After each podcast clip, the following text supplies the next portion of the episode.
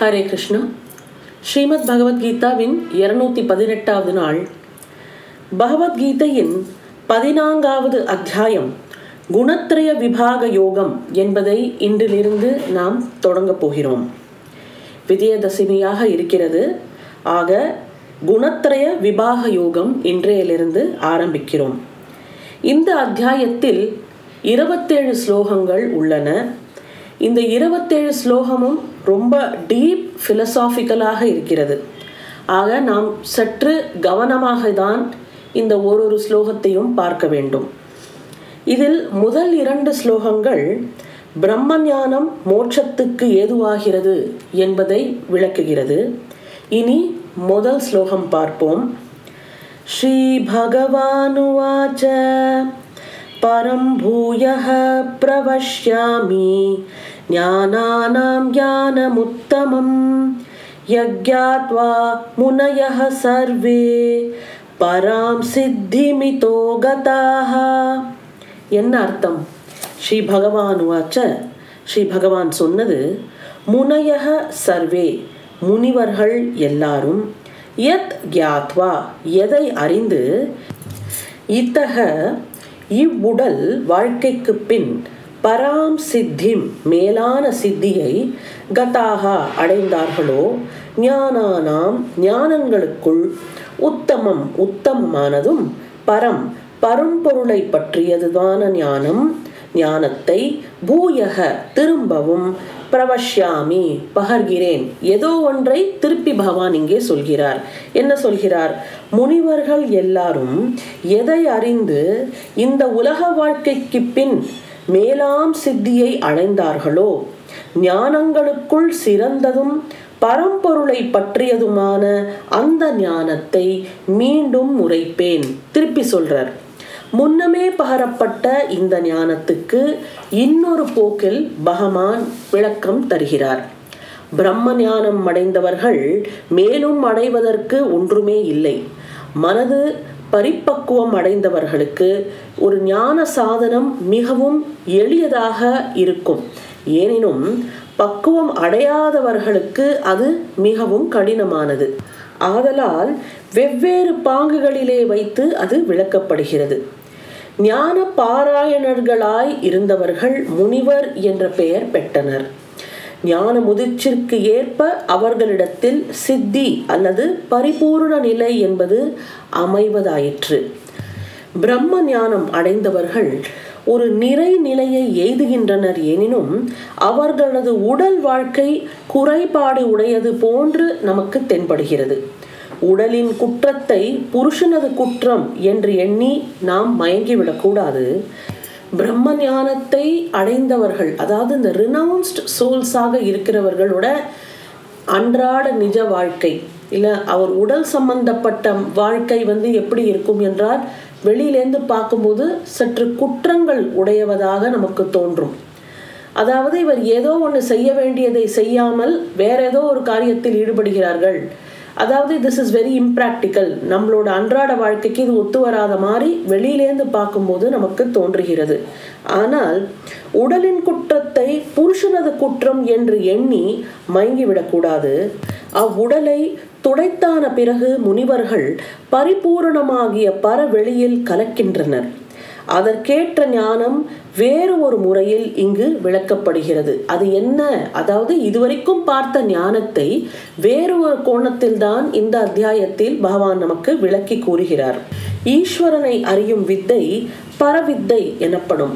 சாஸ்திரங்கள் தத்துவம் தர்க்கம் இலக்கணம் முதலியவனெல்லாம் மனதில் பெரும் குழப்பத்தை உண்டாக்கிறது. நிறைய நிறைய நம்ம தெரிஞ்சுக்க தெரிஞ்சுக்க மனசுக்குள்ள நிறைய குழப்பங்கள் வரும். இந்த சாஸ்திரம் கரெக்டா இந்த சாஸ்திரம் கரெக்டா வைணவம் பெருசா? சைவம் பெருசா? சைவத்தில் இது கூறப்பட்டுள்ளது வைணவத்தில் இது கூறப்பட்டுள்ளது. சில சாக்தத்தில் இது கூறப்படுகிறது. நிறைய தெரிஞ்சுக்க தெரிஞ்சுக்க மனசுக்குள்ள நிறைய சந்தேகங்களும் குழப்பங்களும் நமக்கு வருது. அதெல்லாம் எதுவுமே தெரியாம நிர்மலமாக இருந்து பாருங்கள். அதாவது வெறும் நாம சங்கீர்த்தனமே போதும். இதெல்லாம் எந்த விதமான ஒரு காம்ப்ளெக்ஸ் ஃபிலாசபியும் தெரிஞ்சுக்க வேண்டிய அவசியமே இல்லை அப்படின்னு தோணும். ஆனாலும் இதை பற்றி நன்றாக ஒரு அனுபவம் வர வேண்டும் என்றால் இந்த சாஸ்திரத்தை முடிந்தவரை தெரிந்து கொள்ளலாம். தவறு ஒன்றும் இல்லை. ஆனா இதெல்லாம் நிறைய தெரிஞ்சுக்க தெரிஞ்சுக்க மனசுல குழப்பங்களும் வரும். அதையும் நாம் புரிந்து கொள்ள வேண்டும். கிரந்தங்கள் எல்லாம் கிரந்தி முடிச்சுகளாக தென்படுகின்றன. கிரந்தம் அப்படின்னு சொல்றோம் இல்லையா? பெரிய பெரிய கிரந்தங்கள். கிரந்தம் என்றாலே முடிச்சு என்று பொருள். அப்போ அந்த முடிச்சு ஒன்னொன்னையும் அவுத்து அவுத்து தான் நம்ம அதுக்குள்ள இருக்கிற தத்துவத்தை புரிந்து கொள்கிறோம் பரவித்தையை கற்குமானால் தான் அவைகள் பயன்படும். இந்த கிரந்தங்கள் எல்லாம் தெரிந்து கொண்டு இந்த காம்ப்ளெக்ஸ் இலக்கணங்கள் இதெல்லாம் பார்த்து நான் கடைசியில் இது வந்து நம்மளுக்கு ஈஸ்வரனை பற்றி அறியற ஒரு அறிவை நமக்கு ஏற்படுத்தவில்லை என்றால் இதனால் நம்மளுக்கு பிரயோஜனம் இல்லை. இதெல்லாம் நாம் தெரிந்து கொண்டு விட்டோம்னு தம்பட்டம் அடிச்சுக்கிறதுக்காக இதை தெரிஞ்சுக்க கூடாது. இதெல்லாம் தெரிஞ்சின்றதுனால நமக்கு பரவித்தையை நம்மளால் அறிய முடிகிறதா? அதில் நம்மளுக்கு ஒரு ப்ரோக்ரஸ் கிடைக்கிறதா? அப்படிங்கிறது தான் முக்கியம். இதை தான் ஸ்ரீ ராமகிருஷ்ணன் உபதேசிக்கிறார். இந்த பிரம்ம வித்தையை தெரிந்து என்ன பயன்? பிரம்ம வித்தையின் பயன் யாது? இதை விளக்கி கூறுகிற ஸ்லோகம் இரண்டாவது ஸ்லோகம். இதம் ஞானம் உபாசித்ய. மம சா தர்மமாகதாக சர்கே பீனோபஜாயந்தே பிரலயேன வியதந்திச்ச இதம் ஞானம் இந்த ஞானத்தை உபாசித்திய அனுஷ்டித்து மம சாதர்மியம் என் சொரூபத்தை ஆகத்தாக அடைந்தவர்கள் சர்க்கே அப்பி சிருஷ்டி காலத்திலும் ந உபஜாயந்தே பிறப்பதில்லை பிரளயேச்ச பிரளய காலத்திலும் ந வியதந்தி துன்புறுவதில்லை. இந்த ஞானத்தை அனுஷ்டித்து எந்த ஞானம்? பரஞானம். இந்த ஞானத்தை அனுஷ்டித்து என் சொரூபத்தை அடைந்தவர்கள் சிருஷ்டியில் தோன்றுவதில்லை பிரளயத்தில் துன்புறுவதில்லை. இப்போ கடலை சார்ந்த ஒரு உப்பு பொம்மை அது மீண்டும் கடலில் கரைகிறது. அப்போ என்ன ஆகும் கடலில் தன் வியக்தியை அது இழக்கிறது. அதே வேளையில் கடலின் சொரூபத்தை பெறுகிறது. ஞானியின் நிலை என்பது அந்த மாதிரி இருக்கும். பிரம்மஸ்வரூபத்தில் அவன் ஒன்றாகிறான். அது பிரகிருதிமயமான தோற்றம் ஒடுக்கம் எல்லாம் கடந்து இருப்பதால் அதை அடைகின்றவனுக்கு பிறப்பு இறப்பு பிணை முதலியனவ கிடையாது. வேக வைத்த நெல்லை பூமியில் விதைத்தால் அது மறுபடியும் முளைக்காதல்லவா? வேக வைக்காத நெல் தான் முளைத்து விடும் அதுபோல சித்ததான பிறகு ஒருவன் இறப்பானானால் அவன் மறுஜன்மம் அடைவதில்லை. அசித்தனோ தான் சித்தனாகும் வரைக்கும் திரும்ப திரும்ப பிறவி எடுக்க வேண்டியிருக்கும். ஒருத்தருக்கு அந்த சித்தி என்பதை ஒருத்தர் அடைந்து விட்டார் என்றால் அவருக்கு திறப்பு திருப்பி வந்து பிறப்பு இருக்காது. பிறப்பு இறப்பு இரண்டுமே இருக்காது. பிறக்கவில்லை என்றால் இறப்பும் கிடையாது. ஆனால் அந்த சித்தி நமக்கு வர வரைக்கும் திருப்பி திருப்பி திருப்பி நம்ம பிறந்துட்டே இருப்போம். அதனால தான் it is all a process of progress இந்த ஸ்பிரிச்சுவல் ப்ரோக்ரஸ்ங்கிறது ஒருத்தர் ஒருத்தருக்கு ஒரு ஒரு ஆத்மாக்கும் இருக்கிறது. பட் அந்த லெவல்ஸ் ஆஃப் ப்ரோக்ரஸில் வந்து there is a difference some people have progressed a lot so அவங்க வந்து ஆல்மோஸ்ட் அந்த ப்ரோக்ரஸில் வந்து ரொம்ப ஒரு ஹில்ட்டுக்கு போனதுனால அடுத்த ஜென்மம் அவங்களுக்கு இல்லாமல் இருக்கும். பாக்கி பேரெல்லாம் இன்னும் அடிப்பட்டு அடிப்பட்டு குட்டிக்கரணம் போட்டு போட்டு ஏந்து அடிப்பட்டு திருப்பி குட்டிக்கரணம் போட்டு ஏந்து இந்த மாதிரி ஒரு ப்ராசஸில் வந்து அவங்க ஆனாலும் அவங்களுக்கும் இந்த ப்ரோக்ரஸ் கட்டாயம் உண்டு. இந்த அதாவது இந்த ஒரு ஆத்மான்னு இருந்ததுன்னா அது பரமாத்மாவை போய் அடைய வேண்டியது தான் அது எப்போ போய் அடையிறதோ அது கம்ப்ளீட்டாக அந்த ப்ரோக்ரஸ் கிடைக்கிற வரைக்கும் it will be undergoing this process அந்த ப்ராசஸ் முடியும் போது அது கம்ப்ளீட்டாக பக்குவம் ஆயிடுத்துன்னா அதுக்கப்புறம் அதுக்கு பிறவி கிடையாது என்று பகவான் சொல்கிறார். பிறவி என்பது எப்படி உண்டாகிறது? அதுக்கு விடையாக வருகிறது தான் மூன்றாவது ஸ்லோகமும் நான்காவது ஸ்லோகமும். இனி மூன்றாவது ஸ்லோகம் பார்ப்போம். மம யோனிஹி மகத் பிரம்ம தஸ்மின் கர்ப்பம் ததாமி அகம் சம்பவः சர்வபூதானாம் ததः பவதி பாரத. பாரத பரதக்குல உதித்தவனே பரதக்குல தோன்றலே. மகத் பிரம்மம் பெரிய பிரகிருதி. மம யோனிகி எனது கர்ப்பாசயம். தஸ்மின் அதில் அகம் நான் கர்ப்பம் கர்ப்பத்தை ததாமி வைக்கிறேன். ததக அதனில் இருந்து சர்வபூதானாம் எல்லா உயிர்களின் சம்பவக உற்பத்தி பவதி உண்டாகிறது. பாரதா பெரிய பிரகிருதி எனது கர்ப்பாசயம். அதில் நான் கர்ப்பத்தை வைக்கிறேன். அதிலிருந்து உயிர்கள் எல்லாம் உற்பத்தி ஆகின்றன. இதான் அந்த ஸ்லோகத்துக்கு அர்த்தம். பிரகிருதிக்கு பிரம்மா என்பது மற்றொரு பெயர். சதுர்முக பிரம்மா என்பதும் அதுவே. முக்குணமாய் உள்ளது அது.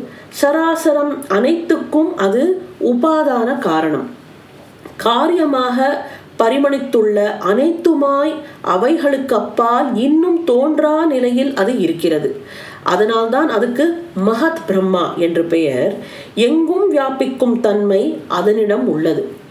பூமியில் நாம் விதையை நடுகிறோம். பூமி யோனியாய் இருக்கிறது. விதை கர்ப்பமாக பரிமணிக்கிறது. சிசு உண்டாவதல் பெண்பால் பிரகிருதி தத்துவமாக ஆண்பால் புருஷ தத்துவமாகவும் காரியப்படுத்தப்படுகிறார்கள். அங்கனம் மூலப்பிரகிருதி என்ற யோனியில் ஆத்ம சைத்தன்யம் என்ற கர்ப்பம் வைக்கப்படுகிற போது க்ஷேத்திர க்ஷேத்திரஜனுடைய சமயோகம் ஏற்படுகிறது. பிரகிருதியில் பிரகாசிக்கும் புருஷன் ஹிரண்ய கர்ப்பன் என்ற பெயர் பெறுகிறான். அவனுடைய எண்ணிறந்த கிரணங்களிலே உயிர்கள் அனைத்துமாய் இருக்கின்றன. ஜீவர்களுக்கும் க்ஷேத்ரஜன் என்று ஜீவர்களும் அழைக்கப்படுகிறார்கள். ஏனென்றால் அறியும் தன்மை அவைகளுக்கு உண்டு. அவ்வித்தையால் ஏற்பட்ட உபாதிக்கும் காமத்துக்கும் கர்மத்துக்கும் ஏற்ப எண்ணிருந்த ஜீவாத்மாக்கள் உண்டாகின்றன. அவைகளில் பாங்குகளும் எண்ணற்றவைகளாகும். அதாவது ஒத்தரொத்தரோட ஆசைக்கு ஏற்றபடி ஒத்தரொத்தரோட உபாதிக்கு ஏற்றபடி எண்ணத்தை அவர் அடைய தகுதி உடையவர்களோ அந்த உபாதிக்கு ஏற்றபடி அவங்களோட ஆசைக்கு ஏற்றபடி அவங்களோட கர்மத்துக்கு ஏற்றபடி எத்தனையோ விதமான ஜீவராசிகள் உண்டாகிறது. இந்த எண்ணற்ற ஜீவராசிகளின் பாங்குகளும் எண்ணிறந்தவைகளாக இருக்கிறது. அடுத்த ஸ்லோகத்தில் இந்த கருத்து இன்னும் நன்கு தெளிவாக நமக்கு புரியும்படி சொல்லியிருக்கிறார்கள். सर्वयोनिषु कौन्तेय मूर्तयः सम्भवन्ति याः तासां ब्रह्ममहत्योनिः अहं बीजप्रदः पिता அதாவது கௌந்தேய குந்திபுத்ரா சர்வயோனிஷு எல்லா கர்ப்பாசயங்களிலும் யாக மூர்த்தயக எந்த வடிவங்கள் சம்பவந்தி பிறக்கின்றனவோ தாசாம் அவைகளுக்கு மகத் பிரம்மம் பெரிய பிரகிருதி யோனிகி பெரி யோனிகி என்றால் பிறப்பிடமாய் இருக்கிறது அதுதான் யோனிகி அகம் நான் பீஜப்பிரதக கர்ப்பாதானம் செய்யும் பிதா தந்தை அதாவது குந்தி புத்ரா கர்ப்பாசயங்கள் எல்லாவற்றிலும் பிறக்கின்ற வடிவங்களுக்கு பெரிய பிரகிருதி தாயாகிறாள். கர்ப்பாதானம் செய்யும் தந்தை நான். அதாவது கர்ப்பாசயங்கள் அல்லது யோனிகள் கணக்கற்றவை. எத்தனையோ விதமான ஜீவராசிகள் அந்த ஜீவராசிக்கு ஏற்றா போல் எத்தனையோ விதமான யோனிகள் இருக்கு இல்லையா? தேவர்களாக நரர்களாக விலங்குகளாக பறவைகளாக பூச்சிகளாக புழுக்களாக ஸ்தாவரங்களாக அவைகளுக்கு ஏற்ற யோனிகளில் இருந்தே உயிர்கள் எல்லாம் உண்டாகிறது. இவைகளுக்கெல்லாம் தாயாய் இருப்பவள்தான் மூலப்பிரகிருதி அவள் பெரிய நாயகி என்று அழைக்கப்படுகிறாள். தந்தையாய் இருப்பவர் பரமாத்மா தந்தையாக இருக்கிறது நான் தான் அப்படின்னு பகவான் சொல்கிறான். பிரகிருதி எங்கனம் உயிர்களை பந்தப்படுத்துகிறது. இதுதான் அஞ்சாவது ஸ்லோகத்திலிருந்து பத்தாவது ஸ்லோகம் வரைக்கும். இதை நாம் நாளை பார்ப்போம். பகவத்கீதையின் இருநூத்தி பத்தொன்பதாவது நாளான நாளை உங்களை சந்திக்கின்றேன். நன்றி வணக்கம்.